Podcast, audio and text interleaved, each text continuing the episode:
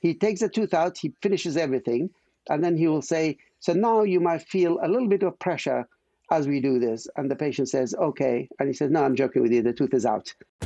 Welcome to the Protrusive Dental Podcast, the forward-thinking podcast for dental professionals. Join us as we discuss hot topics in dentistry, clinical tips, continuing education, and adding value to your life and career. With your host, Jaz Gulati.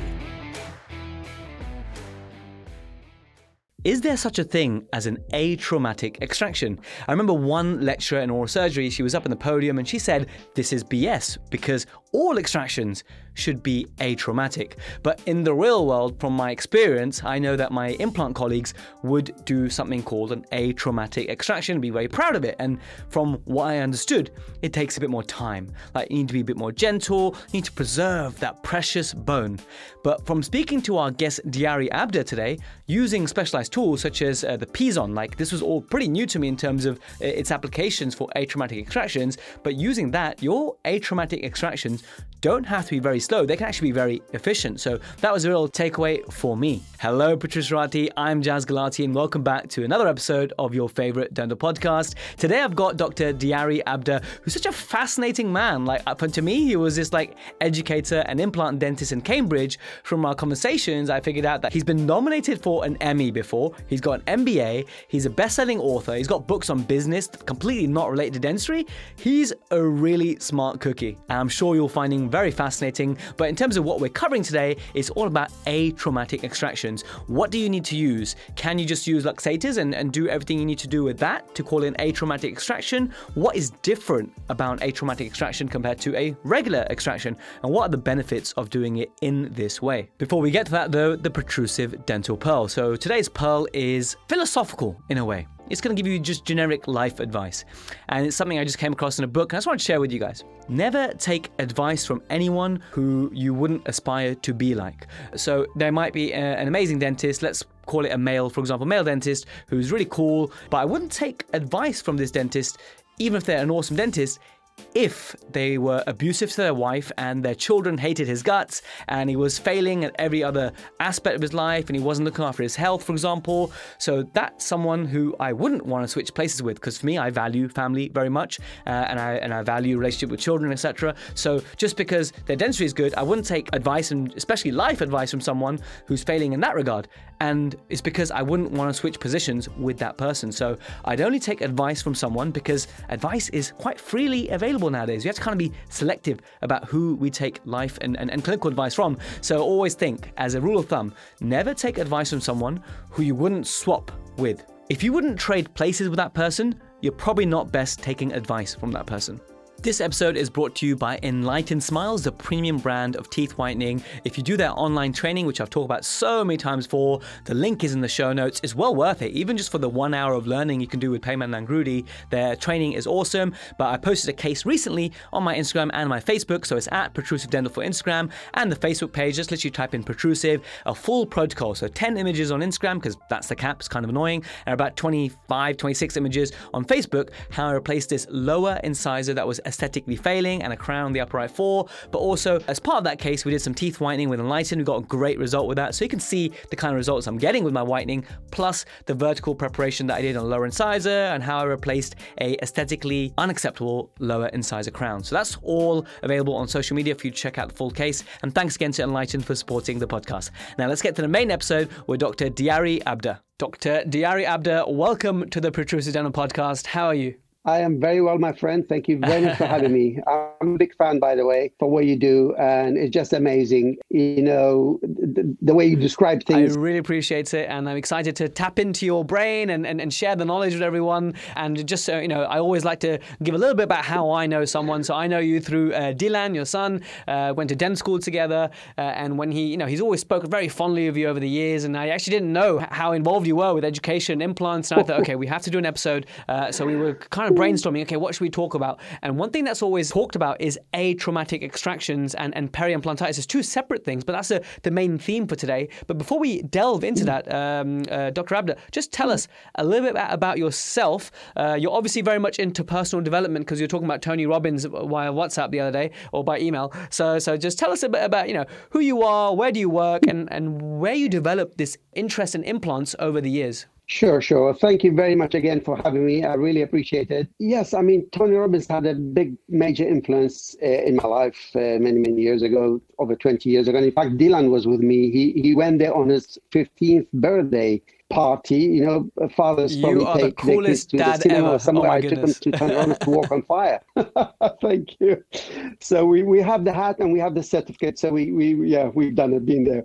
So, no, it's always good to revisit these things. I mean, one of my mentors, my motivational mentor said, you know, motivation, it's a bit like taking a shower. You can't be motivated once every 10 years and say, that's it. And it's like a shower. You have to take it every day. So there are all these routines you have to get yourself into. Now, saying all that, I mean, that led me to a different path altogether. I was talking to college students in the States, telling about my story, how I all started. Mm-hmm. And sometimes you need to hear from somebody else, your story. And it was quite a humbling experience because that led to something else led to something else. And doors opened and I met great people, you know, like yourselves. And when you have an open mind, you know, like a parachute, you do land well. You know, so we ended up doing some charity work in Mexico for orphans. And at the time, they invited some filmographers from Hollywood, and they did a documentary. And then one day I get this phone call to my clinic in Cambridge. I'm just this little humble dentist in Cambridge. I get this phone call from the Emmy Award nominee committee, and they said, well, Dr. Abda, you wow. and your wife are invited to the Emmy Awards because you were one of the producers of this documentary, which has been, anyway, long story short, the documentary got an Emmy Award, so we got an Emmy Award. So I can brag and say I'm an Emmy Award producer, but that was all for humanitarian efforts. And also, I always wanted to develop. I always wanted to go further. So going back to my dental background, I have 2 dental degrees from 2 different countries. And believe me, that's not by choice, my friend, because I studied in Romania for 6 years. And then I could not go back to my country at the time, which was Iraq. And I had to move somewhere else. So I went to Sweden. And at the time, Sweden was very, very welcoming, but also very difficult in the face of foreign certificates. So, I mean, the study in Romania was unbelievably helpful in terms of practicality, maybe not so much technological.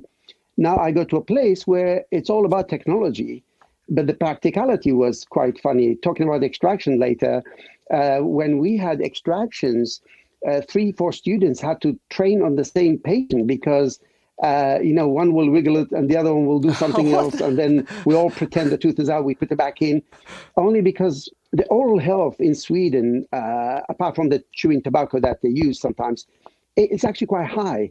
You don't see many people with dentures. You don't see many people. And of course, I was at a clinic where Brånemark was only 20 meters away in his office, you know, and some of the biggest names now we hear in the world of perio or implants, they were all either with us or something. So you can imagine being in that environment. Now, I finished Sweden, then moved down here to UK. I did my master's degree in implants, very early stage. But for about 3 years, this is the interesting bit, for about 3-4 years, I was actually I don't mean any disrespect. I think there's greatness about being just a general dentist, just doing your thing. Listen, as long as we all do what we do perfectly, I think that's great. The trouble is to be trying to be master of everything because you're going to be master of none in the end. So general dentistry, I loved it. But I wanted to move on from there. And this comes from a guy who, and I just say this to your audience because I respect you and I respect them. This is coming from a guy who probably didn't like to hold a scalpel in his hand, okay, for a few years. I thought, I don't want to do it. But then I fell in love with implantology. It was still quite a novel thing to do. I mean, when I finished my master's degree, I think there was only probably in the tune of 20 people in the UK who had master's degrees. Okay, so Diyari, what I want to just pick on further is, how did you know it was your calling? Because if you hadn't placed an implant before, I imagine, before doing your master's, and you correct me if I'm wrong, and there weren't many people doing implants, how did you know to commit to something that you were, was almost like a novel field? I guess it's a bit like someone nowadays committing to laser dentistry, having limited experience in lasers and committing, you know, into a master's in laser dentistry and whatnot and going all in. How did you get that sort of premonition? Sure. Well, the thing is, as I said before, we were actually only a few meters away from Professor Brånemark's office. And this is the guy we used to see, around the cafeteria. He used to hang around sometimes, talk to us, always in that bow tie. And so everybody wanted to be him, everyone wanted to be. I can't imagine anybody in my class who actually didn't want to place implants. I haven't followed everybody, but I think most of us actually became implantologists in the end, because there was just such an aura, it was in the air, In Sweden, at our department, they did train everybody on implants. So when we came out, we were actually ready to place implants. We already were certified to place implants. Wow. Yes. So as a result, I was already placing implants. And then I thought, well, I want to go a bit deeper in this and do a master's degree. Little did I know that the master's degree was more academic than practical. So I still then had to go and pursue other forms of knowledge. And basically, in anything you do, if you want to do it well, you need to look who's the top guy and you go for that. So I had my eyes on somebody for years in the States. So I just pursued him and I went to him and I said, look, I want to learn everything from you. What's there to learn? And then I spent a good time with him. Who was it? Share the name. This was Professor Dennis Tarnow. So Professor Dennis Tarnow, he's very widely referenced everywhere. I mean, you cannot do your master's degree if you don't have gone through 200, studies of him. So anyway, yeah, I mean, I don't do implants, but I still appreciate Tarnow's law of 5 millimeters from the crestal bone, the papilla, that kind of stuff. That's all from Tarnow, right? If I'm not mistaken. And he's just an amazing guy. So, and then again, there was a late Carl Misch as well, and I also approached him. So with Professor Tarnow, there were a few courses happening that I attended. It was very, very it was only for like 20 people, and you got to spend a week with him, and that was great.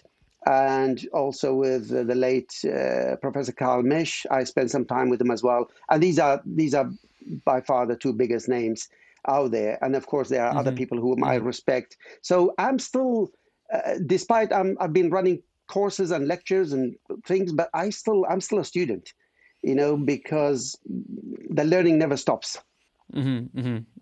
Absolutely. Well, we're going to extract some more fundamental, basic concepts from you today, sure, to help those Protrusive listening in and want to gain some nuggets, maybe on their commute to work or chopping their onions as they usually do. Let's start with atraumatic extractions. I once remember this lecturer, this oral surgeon, at the front of the podium, and she said that atraumatic extractions is BS. And she said this because all extractions, by nature, should be atraumatic. So why do we have this entire separate field called atraumatic?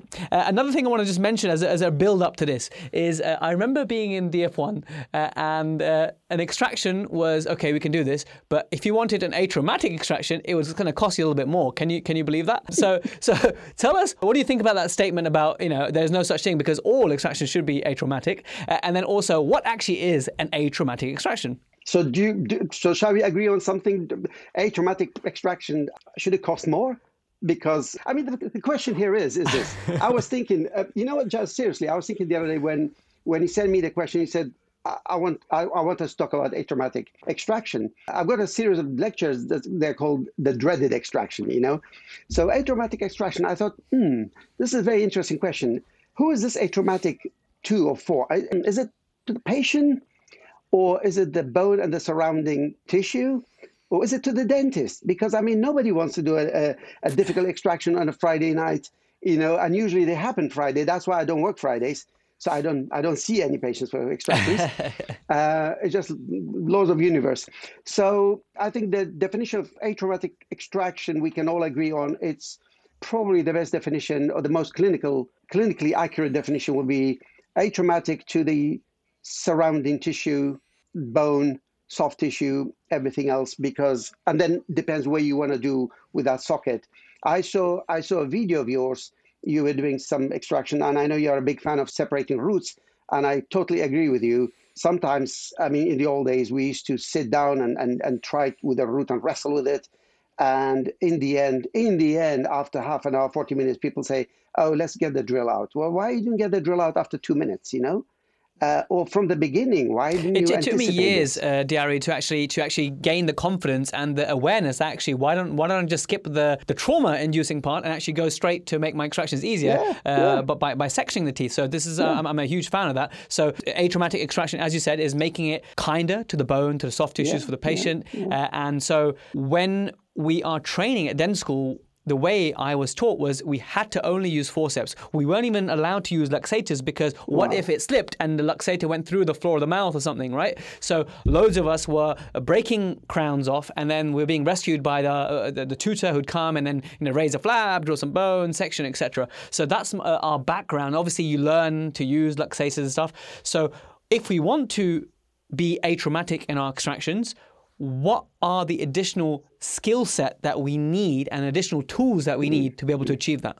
Very good question. Now, atraumatic extraction, my story with atraumatic extraction started with luxators. And you're right. I mean, the whole notion of atraumatic extraction is that instead of horizontal wiggle, you try to lift the tooth out vertically. So it's through vertical forces and whatnot. So that then comes the separation of roots. I mean, I sometimes in the past had to separate an incisor root, going from distal to mesial, so I can separate, so I've got more control of the buccal. Or sometimes in implantology, lately there was this trend to do this, leave a flake of the root buccally, so that you don't, I mean, that proved to be not such an exceptionally successful thing.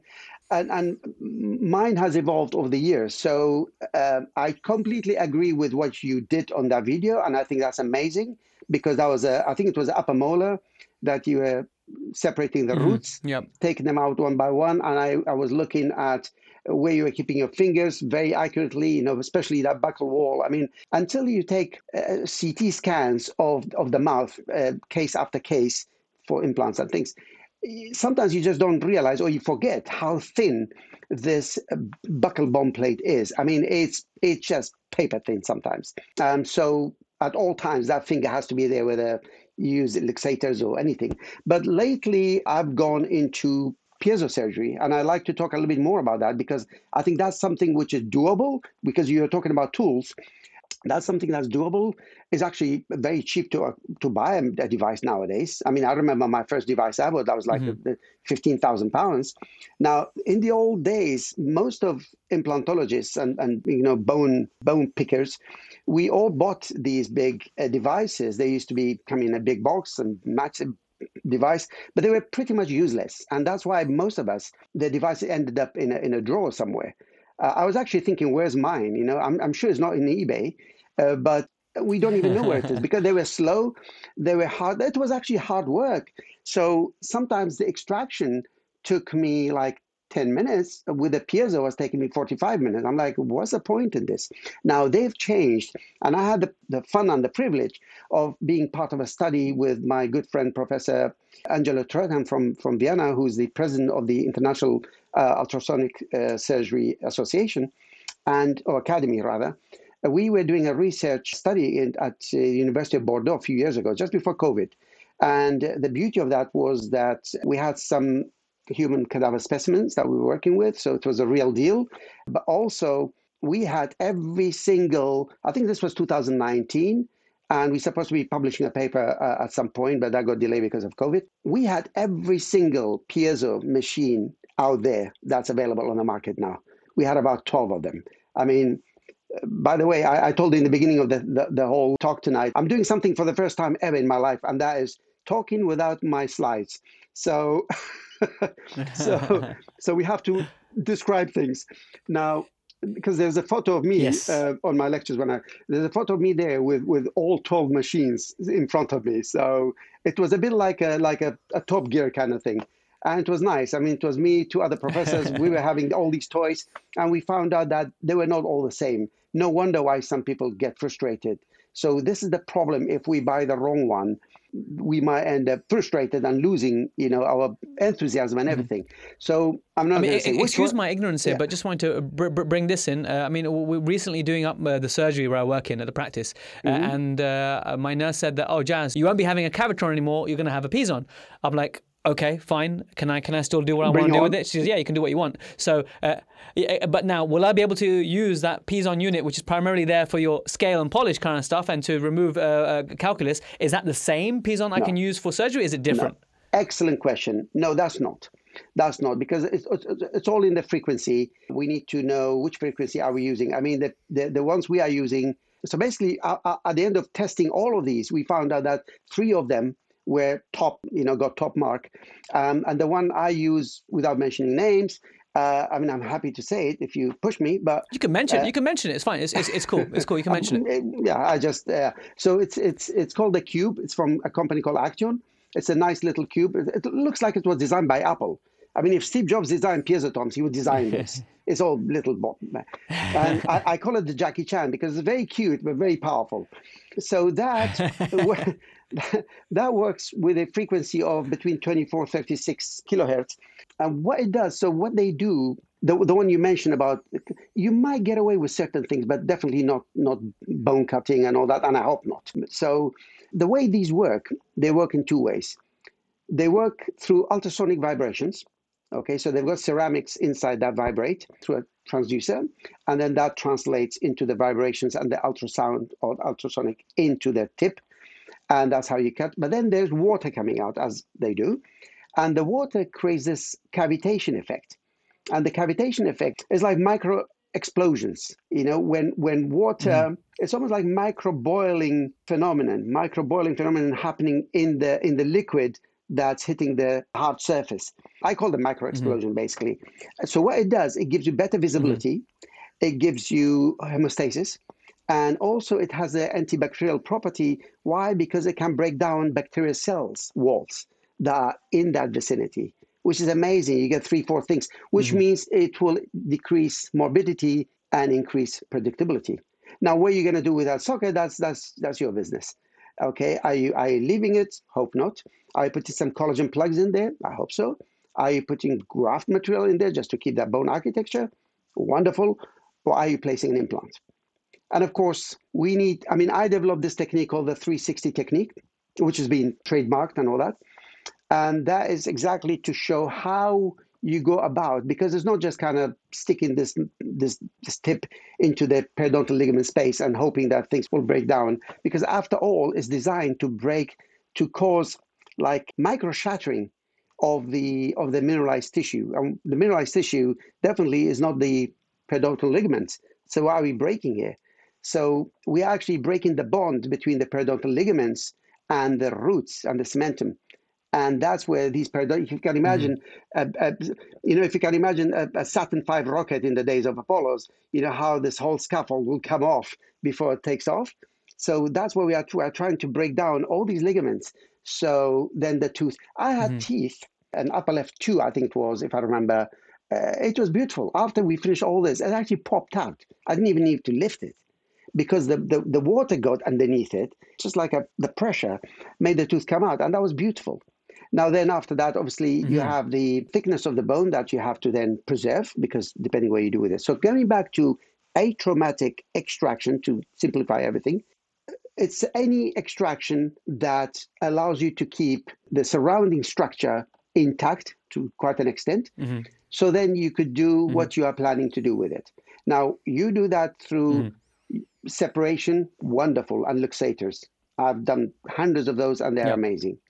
Whether you do that through the... And that's about my limit. Diyari. Like, I don't know what... I couldn't tell you what a periotome looks like. I've heard great things about them. Maybe you can tell us about it. But my limit at the moment, my knowledge base is luxators and sectioning. And those are my skill sets that I use to make my extractions atraumatic, but also just for me to make my extractions predictable more than anything. Atraumatic is actually a secondary outcome for me, and being, you know, preserving of the soft tissues and the hard tissues. So I don't know much about periotomes. I don't know if you're going to go in that direction. Are they useful? Periotomes are just like the nicer cousins of luxators.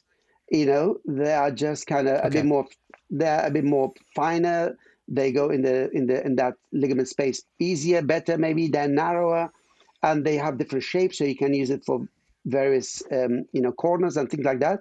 It's a bit finicky and a bit more fiddly, but does the job, But do you use them much, or do you just use your bog standard luxators? I used to use them. I tell you exactly what I do. I use my for every extraction, and now Dylan, my son, he also uses the piezo for every extraction. Every single extraction. So we are fighting over it. We have to buy a new one now. And so, no extraction. Let me just make this really tangible. Sorry, Diyari, I just want to make it really tangible, right? So the patient's numb. Let's say we're taking out a lower molar, lower first molar. Patient's numb.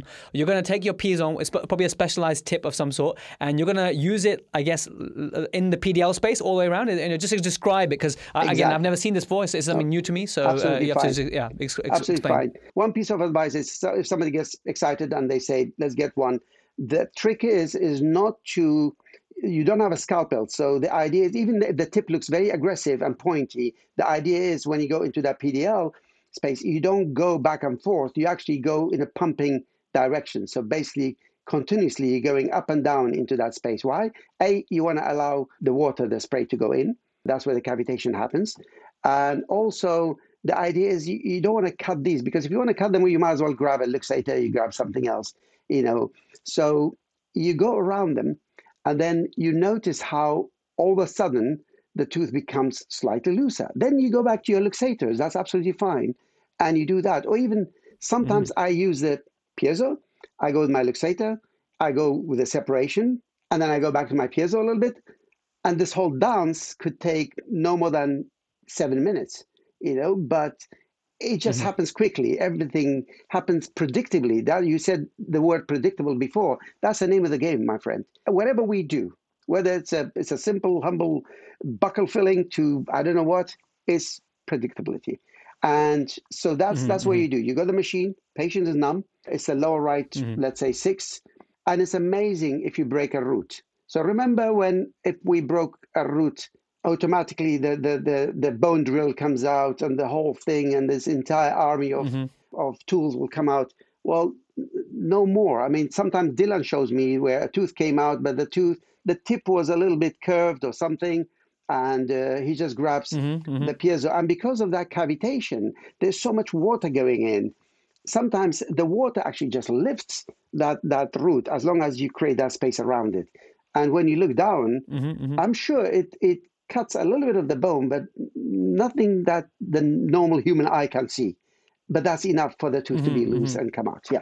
So gone the days when I used to lose, if I didn't do many 360 socket preservations, I wouldn't actually go and trademark the name, 360 socket preservation protocol, because you can't be trading a name or trademark a name where it only happens 50% of the time and the other 50% it doesn't happen.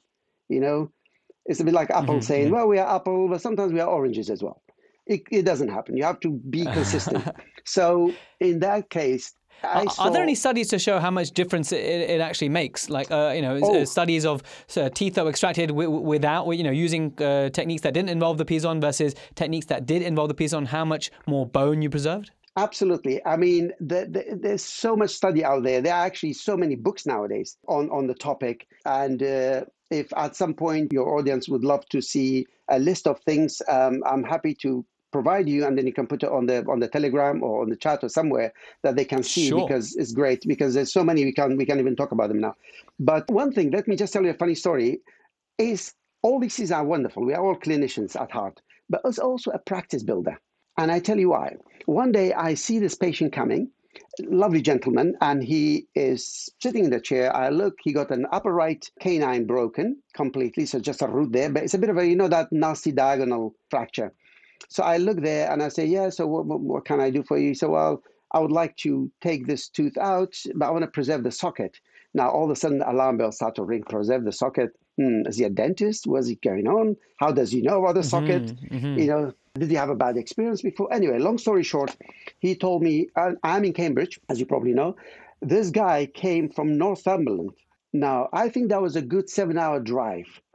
And I said, why here? He said, my general dentist said that he was at one of the dental shows and he heard this guy lecturing about piezo, and he showed case after case and slide after slide how he managed to scoop out these roots out of the most difficult areas, and he preserved the bone for later on to use it with an implant. And he said, because we need to place an implant, and he doesn't do it. He said, so he said to me, you should go to see that guy. I said, well, that's wonderful, but how do you find me? How did you find me? He said, well, I had to ask him. He had to look up, to see who lectured on that day, what happened. And then he sent other people. And then people send people because they say, oh, it's so easy. I didn't feel a thing. And Dylan has a little trick. I like it. He takes a tooth out. He finishes everything. And then he will say, so now you might feel a little bit of pressure as we do this. And the patient says, okay. And he says, no, I'm joking with you. The tooth is out. I love that line because it just puts people at ease. That's such a Dylan trick. I know Dylan, and that's such a Dylan thing to do, and I love it. and to me, that's like handing a referral card to somebody and say, could you refer other people to me?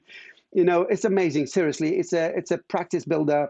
And you were talking about your level of expertise in the separation. I would love to invite you one day to my clinic and just show you a few cases, and we can get some models. You have a go at it. And you just find that it's so much easier than doing other things. Now, I did this test, which I shouldn't have done. I know probably this is going to be on the internet, as they say, all the wwws. But we were doing this clearance down here, so it didn't really matter that much.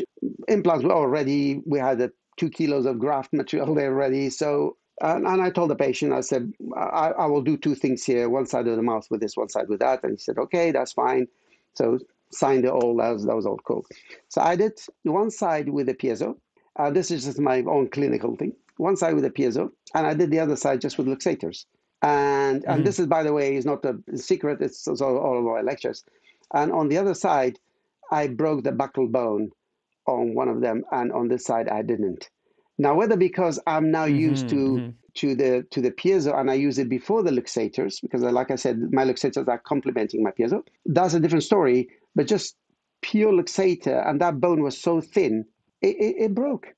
So of course that was the area that we had to grow most bone, and the case was successful later, and we placed 8 implants for him, and he's happy. But what I'm saying is that whatever works in your hands. That was a good opportunity for a split mouth study, and I'm glad you did it. Exactly, with the patient's permission, and I knew that we are not risking anything, so the effect will be good anyway. So the idea is, once you do this 360 socket preservation, and let's say that you are an implantologist. If you are not an implantologist and you are just doing it, patient broke teeth, general practitioner doesn't do implants, they have to do the extraction. Well, instead of sending a mess later on to the implantologist, they will love you if you send them a nice healed socket, beautiful width, beautiful height, everything. And if you've done some nice cleaning and decontamination of the socket, then even better. So I think we ought to do it. We have to do something with any socket that we take a tooth out. So. And we have different levels of grafting. We say, look, even if you don't want to do anything, because some people don't want to do anything, we say, look, why don't we just place some collagen plaques for you? At least it will act like a kind of mini scaffold. It's good for a while until you figure out what's what. Okay? So I'm glad you said that, because my next question was going to be, most dentists listening to this won't have a Piezon, but they're now going to, their interest will be piqued, and they'll be like, whoa, okay, this is something new for me, and they're going to look into it. And any papers you send, I'm happy to link to them. So that's really good. But then I was going to ask you for a tip or some advice that you can give for the everyday dentist, young dentist who wants to be atraumatic, and you've just given it there. So to use a collagen plug, just tell us a little bit about that. Does it matter which brand it is? How does it actually work? Okay, so the brand, I would say, to an extent, stick to a well-known brand. You got things like BIOS, like Geislik company. You got BioHorizon. They do their BioPlug, which we are a big fan of it. I use it a lot. Dylan uses it all the time. And they look like root shape. They look like a bullet. So all you need is just to form it ever so slightly, and it just goes down there, and it keeps that shape. So basically, what happens? It will integrate with the coagulation, and becomes an extra scaffold. Obviously, is not bone grafting per se, but still it will buy time, and it doesn't allow the crystal margins to collapse on themselves. Because as we all know, when you leave a socket to heal, as it's trying to heal over time, we lose the margins because they come down as part of that healing. And before you know, we lost 3, 4, 5 millimeters. And then patient might knock your door again. You know, Mr. General Practitioner, I love you, but I now like to have an implant. What can we do? And you send, and I had that. That's what I'm saying. I had people being referred to me. And when I look at the bone, obviously you have to be careful what you say, but I'm like, I just wish that you place something here, just a scaffold, you know, and they are cheap. I mean, those collagen plugs, I think you're looking at probably 10, 15 pounds a plug or 20 pounds a plug. So they're not that expensive.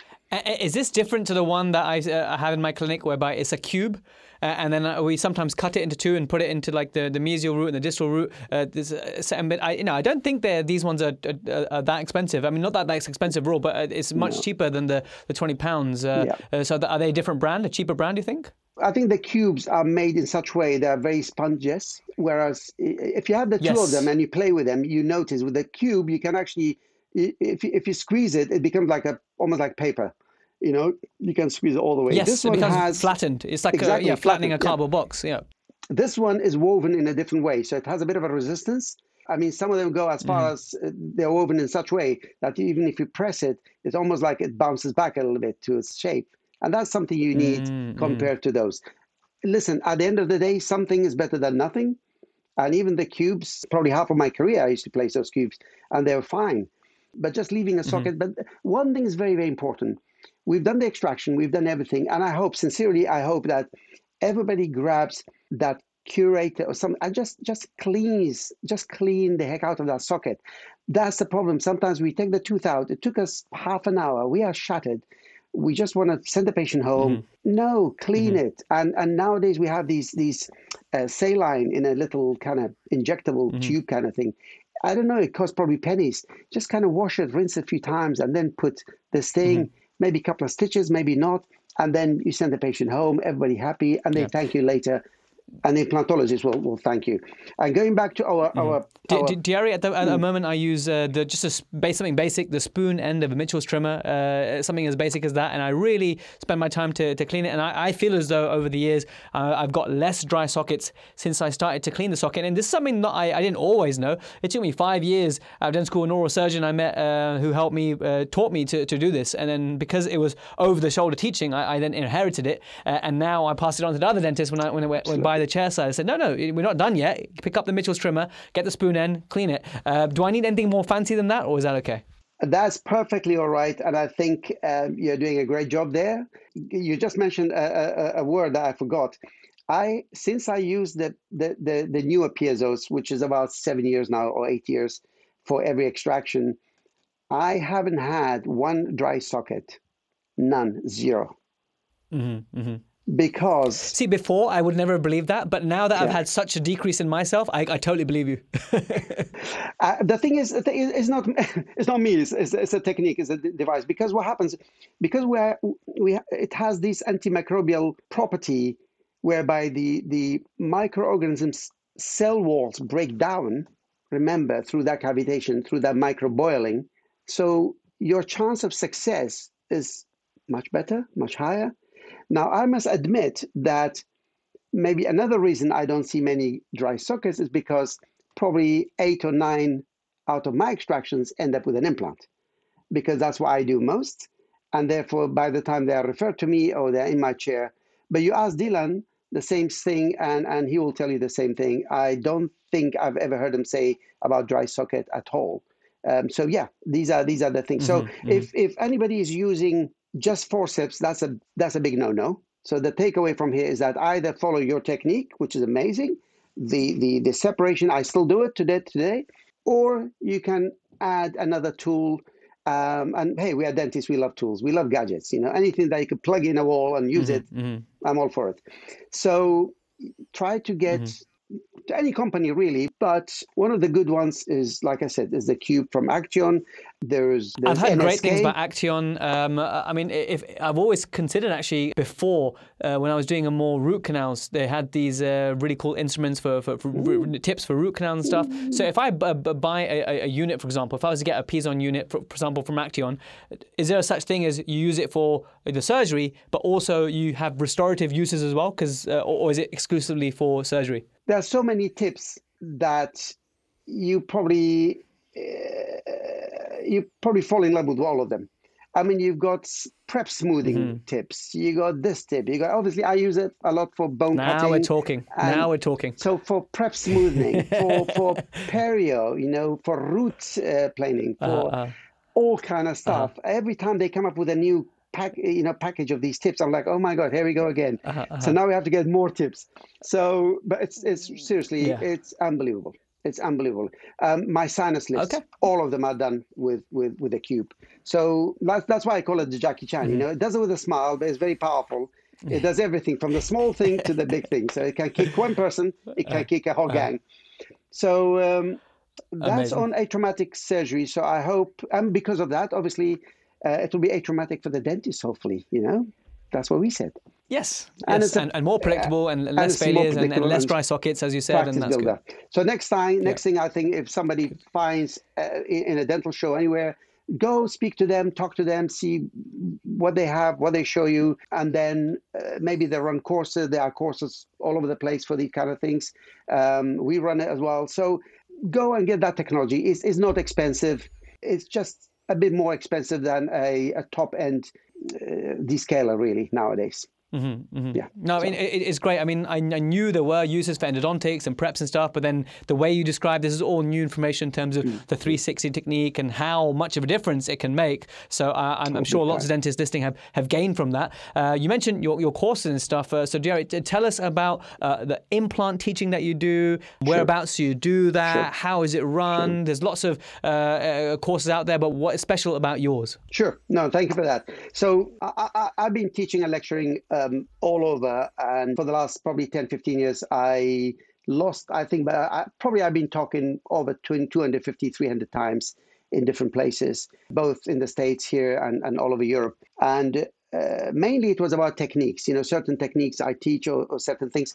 And I always had this idea of this academy at the back of my head, so my academy has been in the making for 10 years now. And I thought, if you do something which is part of your legacy, I better do it perfectly and not just half-heartedly. So it's been 10 years in the making. And finally, before COVID, I started the academy, but then COVID happened. And then because most of the things I teach, they are all hands-on.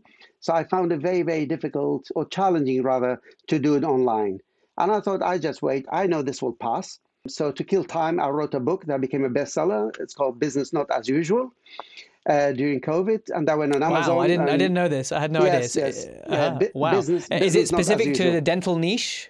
No, this is for small business owners, what to do in times of down economics and stuff like that. Because a few years before that, I did an MBA, and right now I'm halfway through my PhD on the back of that. So I thought, you said, the learning never stops. You are a perpetual student. It never stopped, no. So basically So then I spoke to a few friends and I said, listen, I need to do something that I always find in courses. I mean, there are many courses out there, like you said, and there are some amazing courses.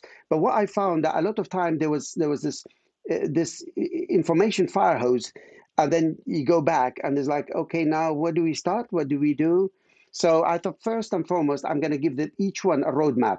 What is expected to do till next session so that they start doing it? Number one. Number two, the other problem with some courses, they last 6 months or 7 months or 8 months, 9. I mean, God knows, I've been in courses that lasted a year. I thought I need something that it gives enough breaks to people, but before they forget the knowledge before, we need to get cracking again. So my course is done within 5 weeks. So like 3 weekends, Fridays and Saturdays, and then 2 weekends, there's a break, and then Friday. But there's some work to do in between. And that way the information stays fresh. So that was my next thing. So I had to look a lot into teaching, because I used to teach currently I'm a adjunct faculty at University of Illinois at Chicago. at the periodontology department. And also I did some stuff with Warwick as well after, on the master course. So I had this ability to teach and make big things, smaller pieces. But then I thought, how do we do this in the accelerated format? So I've kind of created this method where, I just give you enough information that is super, super, super important that you use rather than just kind of painting this entire picture for you, because people can get that information. They want to know, what can I do in the safest possible way? And again, I'm an expert witness for implantology as well in course of England and Wales. I did a law certificate a few years ago. So I thought, okay, and what is it that keeps them out of trouble? Let's do this. So combining all this knowledge, basically it's an accelerated learning format for the busy dentist. As long as they dedicate 6 weekends over the span of 5 weeks, that's what the course is about. So at the moment, it has many courses in there on the DA Academy website. And that's just DAacademy.com. I'll be sure to share that in the comments below and on the show notes. Those who want to check it out can check it out. Did you get to place any implants? Well, at the moment, I was about to say that now at the moment, the pinnacle of the whole thing is this accelerated dental implant course that we are doing. And the way it works that I will distill every knowledge that's out there to be given in practical terms. So we are ready to place implants. Now, in this country, what we do, we place implants on real models. So these are not human beings, but these models are so real that you have soft tissue, you have to cut it, you have to do all these things, you have to suture it. They're amazing models, very, very, very, very super expensive ones. And then from there, the idea is when people want, each candidate is actually invited to be with me for a full day looking over my shoulder. And they can ask as many questions as they want. We have cameras, we have screens, they will be right above my shoulder. They can assist me if they want to. And that's one of the best learning environments. I 100% agree. That is the most powerful learning I've ever had. It's always been over the shoulder. And they are not stressed. They are not stressed. Them doing it while not doing, and you have to have all these codes between each other, go left, go right, do this, do that. They watch me do it. They learn everything in 5 weeks, then they come and watch me do it. And I try not to put two people together. Every dentist has the right to come for a full day by himself or herself, so they get full benefit of this. I mean, that is priceless. And then, because sometimes people put 2, 3 people together. Now, on top of that, then if they want to place implants, I encourage them either if they are close, they can bring their own patients to us, and then they can place the implants while under my supervision, which I think is brilliant because we have all the tools and everything around us. Or we can arrange to go to their practice for the first few implants. Obviously, there's some that's outside the course parameters, but I encourage anybody who wants to place implants the safest possible way and predictable way to go and visit this, the accelerated dental implant course.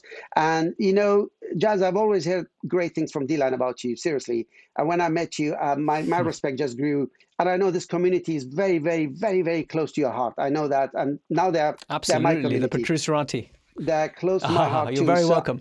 I would love to extend, obviously we have the super early birds and normal pricing, whatever the price is, I would like to extend 10% discount at any stage they want to join to them, as long as they mention your name. That's my gift to all of them, and I hope they take on. Amazing. I really appreciate that. It's funny, actually, my buddy Clifton, I went to see him in Brighton, and he said to me, Jaz, do you get a lot of course organizers and dentists who teach, do you get a lot of stick from them? Do you get any hate from them?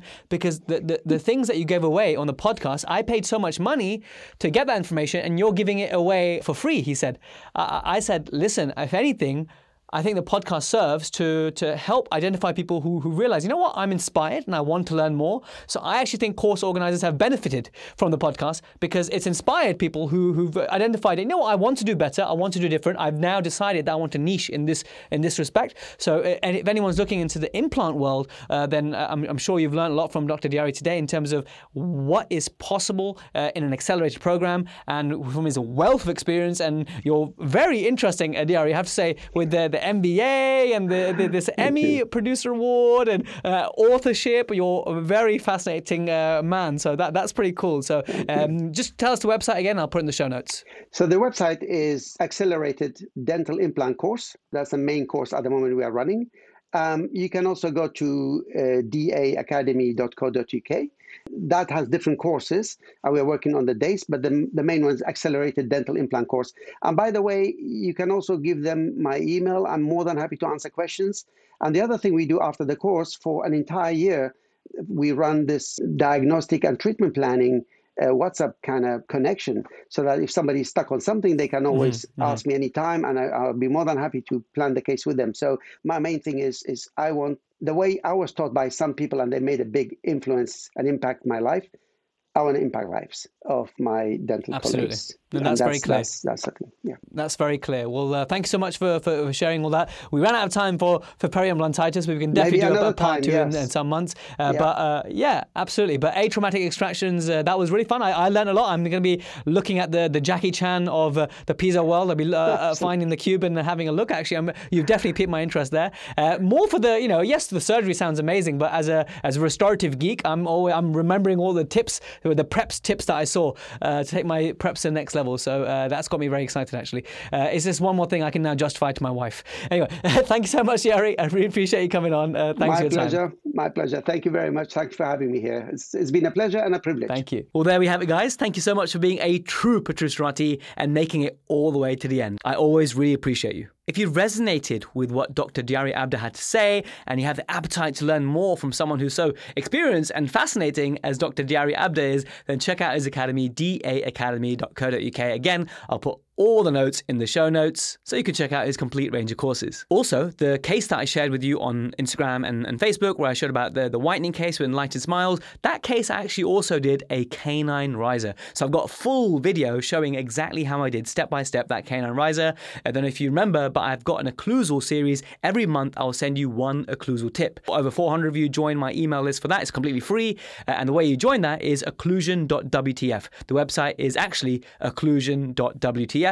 You just type in your email address and I'll email you the tip. So when you get the email for the canine riser, I'll also include the video that you might have missed, the very first occlusal tip, which was how to adjust a resin bond and bridge after you re-cement it for the correct occlusion. So RBB re-cementation and occlusion, and then the next one coming is canine riser, full-blown technique. I've checked out the whole of YouTube. There's nothing this clear and this good on canine risers out there. This is going to be quite comprehensive and I hope you enjoy it. So do check out occlusion.wtf to sign up for that. And be sure to share this with a friend if you found it interesting. Thank you so much.